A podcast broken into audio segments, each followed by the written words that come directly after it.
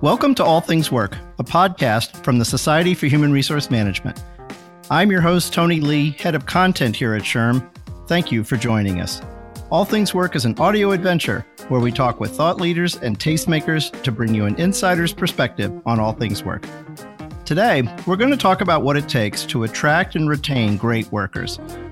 At many companies, a key to success has been their ability to customize benefits and compensation packages to meet employee needs, even though those needs often vary based on the income, age, and life stage of the employee.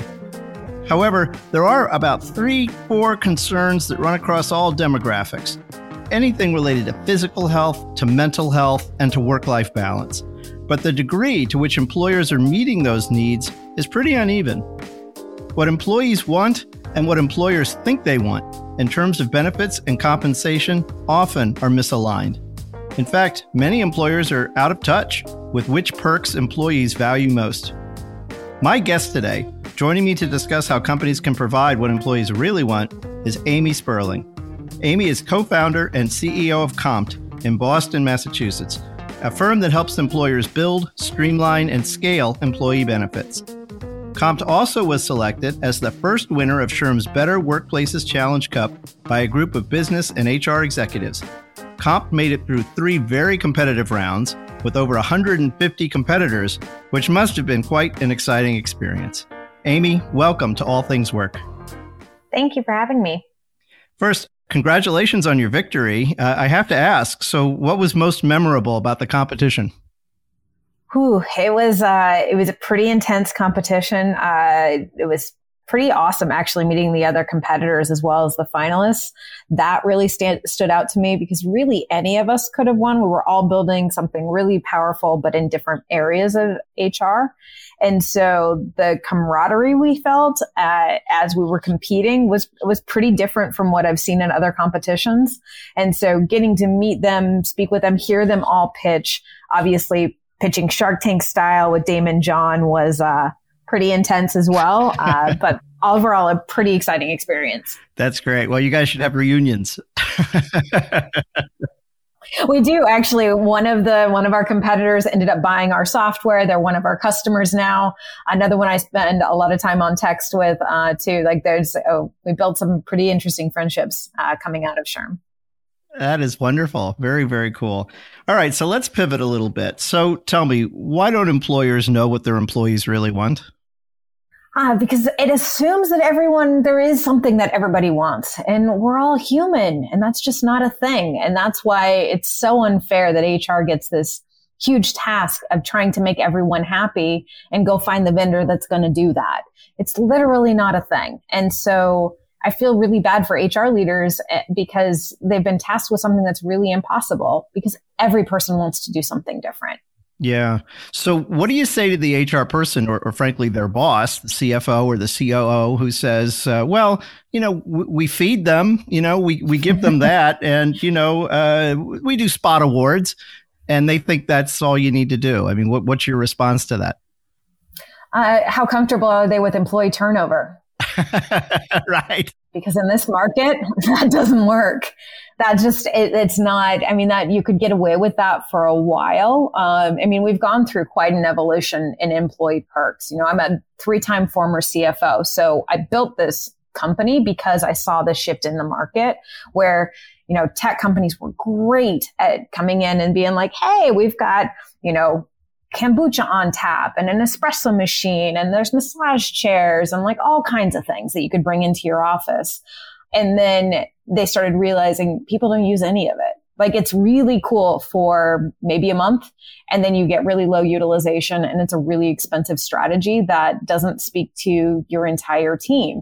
And so they needed to start shifting. You can't just add more more more because employees are just going to check out. So they needed to shift what they were doing and COVID forced that to happen because so many companies went remote. And that brings up a completely different type of benefit, right? When you when you don't have employees in person. Exactly. So lunch in the office is no longer a thing uh, because, well, I mean, where is the office? So that's you have to shift, and then people companies are spending a lot of money on that. But even with that, you think about like, okay, great, you brought in tacos on Tuesday. What about the people who don't eat dairy? What about the people who don't eat meat? What about the people who have various allergies or are on a keto diet or whatever the thing is?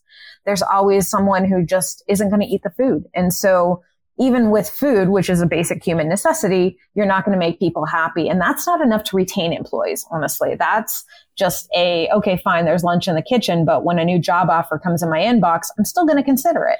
Mm-hmm. So let's start talking about what HR should think about in terms of figuring out what employees want. Does it start with pulse surveys, employee focus groups? I mean, how, how do they start putting their hands around what their employees want? I think they start looking at what outcomes they want to drive. So stop trying to read people's minds. You're not going to. Look at what outcomes you're trying to drive. Are you trying to get really high employee engagement? Are you trying to reduce your turnover? Are you trying to hire faster? Focus more on outcomes and less on how you get there because there's some easier ways to get there, quite frankly. And so really honing in on what those outcomes are is something that is a shift for HR because they've been given the task of here's the thing get me the thing. And so this is a different approach, which honestly adds a lot more value to the organization and gives them a much bigger seat at the table because they're driving strategies rather than scheduling yoga in an office on Tuesday and becoming kind of the office admin, which is where perks were taking HR, which is completely unfair. Yeah. So I talked at the beginning about the importance of, you know, physical health, mental health, work-life balance. Do you buy that benefits really need to focus on those three or is that limiting? I, I, mean, honestly, I think those concepts are exactly spot on. I mean, that's where a lot of companies are looking at that right now because there's so much burnout. You really do need to find new ways to keep your team healthy as well. So health and wellness is a very big deal when you've got people, especially working remote or hybrid, because they're just not moving as much as they were. They're not even walking to their car and driving, you know, they're in their house. And so we do see that as being very key as part of company strategies. What's different is thinking about if that's the outcome is a healthy and engaged team, focus more on that and less on the should this be a mental health app? Well, then which mental health app? Should this be a gym reimbursement? Should this be running shoes? Focus less on the minutia and more on the outcome. And HR is going to have a much easier time of it. That's where we've seen a huge rise in stipends across the entire industry. So you know, Microsoft has been doing this actually for I think 15 years they've had a health and wellness stipends. They they've been doing this for a very long time, just kind of doing it in house, uh, and so they've figured out how to make that work. But the whole goal is given a budget to employees, tell them it's for health and wellness, and then let them do the things that matter to them. Employees are very good at understanding their own personal needs. They don't need someone to tell them what they need. They need someone to support them in what they already know that they need. And so it just changes the dynamic and makes it much easier for HR and the employees. Mm-hmm. So volumes have already been written on the great resignation. How much do you think benefits play into the great resignation? Is that really a key driver or is it just a part of a bigger puzzle? It is a bigger puzzle. I think that flexibility, honestly, is going to be the first line of defense. If you are a, we're only going to be in the office kind of company, you are going to lose employees that want flexibility and want hybrid or remote. So that's going to be a bigger driver than even if you offer them a whole bunch of benefits because people are just saying, you know, I've had enough. I'm not going to commute in a car for an hour each way each day and just waste my life that way. And also we've proven for two years you don't have to. So I think that's the first piece is the flexibility piece. But the second piece is around benefits. That is where companies differentiate because you've got 80% of your compensation is the table stakes stuff. Your salary, if your salary is not competitive, you're going to leave. If your health insurance, if they're not offering it to you and that's not competitive, you're going to leave. And so that's already kind of covered if they want to compete for talent at all. The last 20% of compensation is where you find all those you know, employee perks, stipends, you know, different approaches to uh, compensation, kind of living, stock options, things like that. That's where companies can really get very competitive even for the small dollar amount, is a much less expensive portion of the compensation stack, but it's how companies can differentiate themselves, make themselves more inclusive, build more diverse teams. There's a lot of opportunity there, even though it's smaller dollars. So, you know, I, I, hate to generalize, but millennials are making up more than half the workforce on their way to three quarters soon. And the feedback that we see in the research of millennials is it's not money that's motivating them, it's work life balance, it's ability to take time with the kids when they need to. How do you build that into your perks? You know, that recognition of what millennials think is important. Well, I mean, first I want to clarify millennials are 25 years old and they're 42 years old. So there's no one block of people that is millennials. They're in very different life stages, even within that group. I think it's again looking at there is, there is a desire for that balance. And so the way we think about it is, you know, around again, perk stipends, you can say, Hey, we support family or wellness or professional development, but let employees determine what family means. For somebody who has kids, maybe it's a babysitter for a night off. Maybe it's, uh, you know, some extracurricular activity you want to put the kids in, but everyone has a family. Not everyone has children. And so accepting that family can be a lot of things to a lot of people makes it much more inclusive and allows for that balance, allows for that employee personalization so that, you know, typical employee perks, you see maybe five, 7% utilization. So even the good stuff, student loan repayment, you know, childcare, you're going to get very low utilization bringing them to an organization. If you move to a more personalized approach through a stipend, you see 90% utilization. That's just off the charts different. If your team is using their benefits they feel supported by you and they're more likely to stay.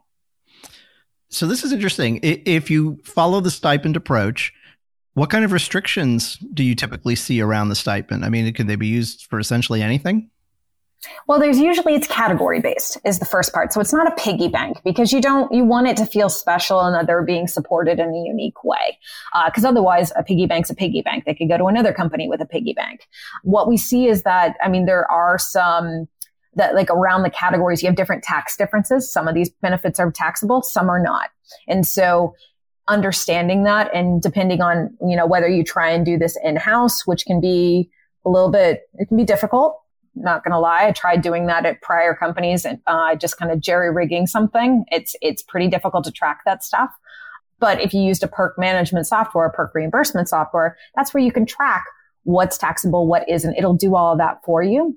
And then you can mix and match. So we love to see things like wellness, family, pets, you know, a lot of times cell phone and internet will be lumped into that group because a lot of companies are offering that. That's budget that can now be expanded. So it's allowing people to have this choose your own adventure where if you don't have children or you don't want to use the family benefit, maybe you use it for a pair of running shoes, but you don't need a pair of running shoes every single month. So maybe the next month it's for your cell phone bill. And then, you know, it's just, it allows you to have this flow that is really natural for employees, which drives up engagement. So you have some rules, but the best companies don't have a lot of rules because quite frankly, the more rules you put in place, the less they're going to pay attention, the more they're going to try and break them. And it's not going to be an effective plan. It doesn't, it just doesn't work. Yeah. I mean, is there any risk with this approach of an employee saying, yeah, yeah, thanks for the stipend, but just pay me more? Uh, forget the stipend. I just want more money. oh, they're definitely going to say that. No, they will definitely say that. 100% of the time, if you asked an employee, hey, would you rather have more cash or would you rather have a stipend you can use for wellness? 100% of the time, they're going to say, just pay me the cash. The challenge there is that it doesn't keep them engaged. They don't see it on their paycheck because no one sees pay stubs anymore and it doesn't retain them. So what's interesting is Google actually did an A-B test on a portion of their team a few years back to look at that very, very concept. Every engineer says, just pay me more. And then a bunch of folks were like, okay, sure, we'll do, um, some, uh, you know, we'll take the, the experiences and more of the like concept based benefits. And what they found that it was astronomically different on retention of those employees that actually use their stipends versus somebody who just got paid more cash. And so even that's the, that's the, what the employees say they want.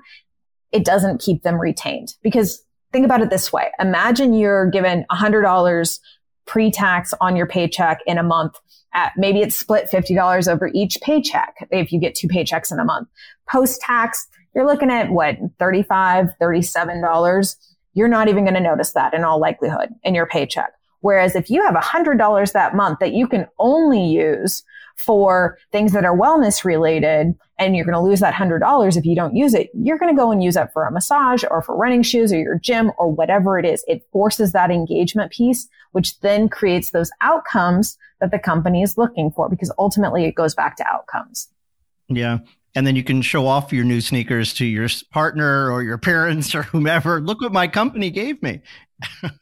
Well, it's also, you bring up a really interesting point. So imagine that $100 went into your joint bank account with your spouse. And maybe you're supposed to be planning for your 529. You've got kids, you're working on college. And then all of a sudden you were like, you know what?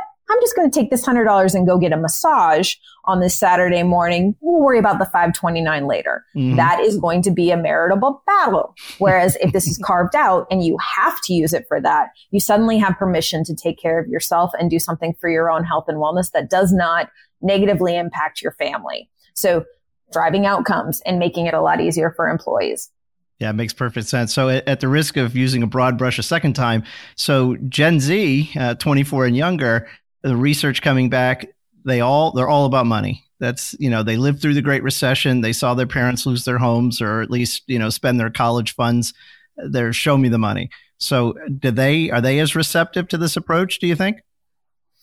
I do. I mean, so what we're seeing is again, we've got over 90% utilization across our platform. And so we see very, very high engagement uh, with people utilizing their stipends because you get the personalization. So those Gen Z folks can still use it in a way that matters to them. If you're telling a Gen Z person, hey, you can use this one mental health app. And by the way, we have this one food delivery place that may not work for the town that you've relocated to in the pandemic.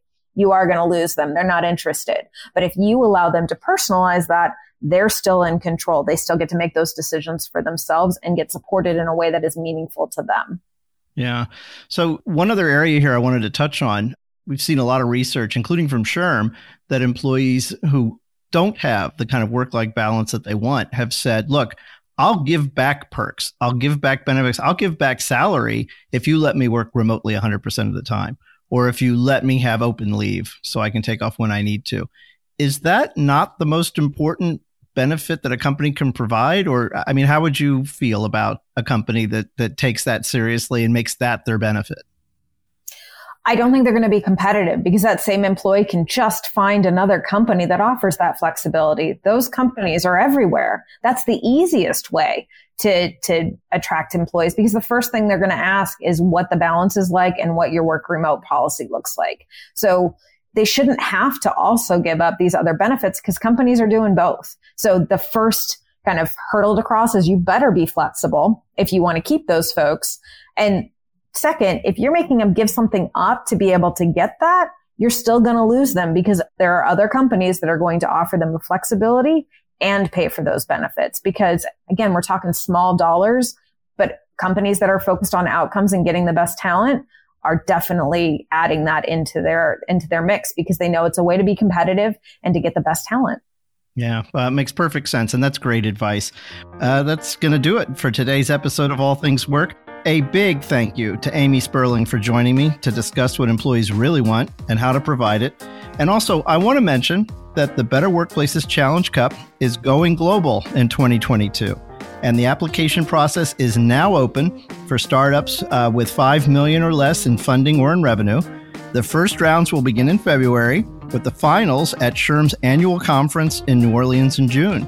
So if you've got a, a, a, business and you want to be considered, check it out. You can go to shrm.org for more information. Now, before we get out of here, I want to encourage everyone to follow All Things Work wherever you listen to your podcasts. And also, listener reviews have a real impact on a podcast visibility. So if you enjoyed today's episode, please take a moment to leave a review and help others find the show. Finally, you can find all of our episodes on our website at shrm.org slash ATW podcast. Thanks for listening, and we'll catch you next time on All Things Work.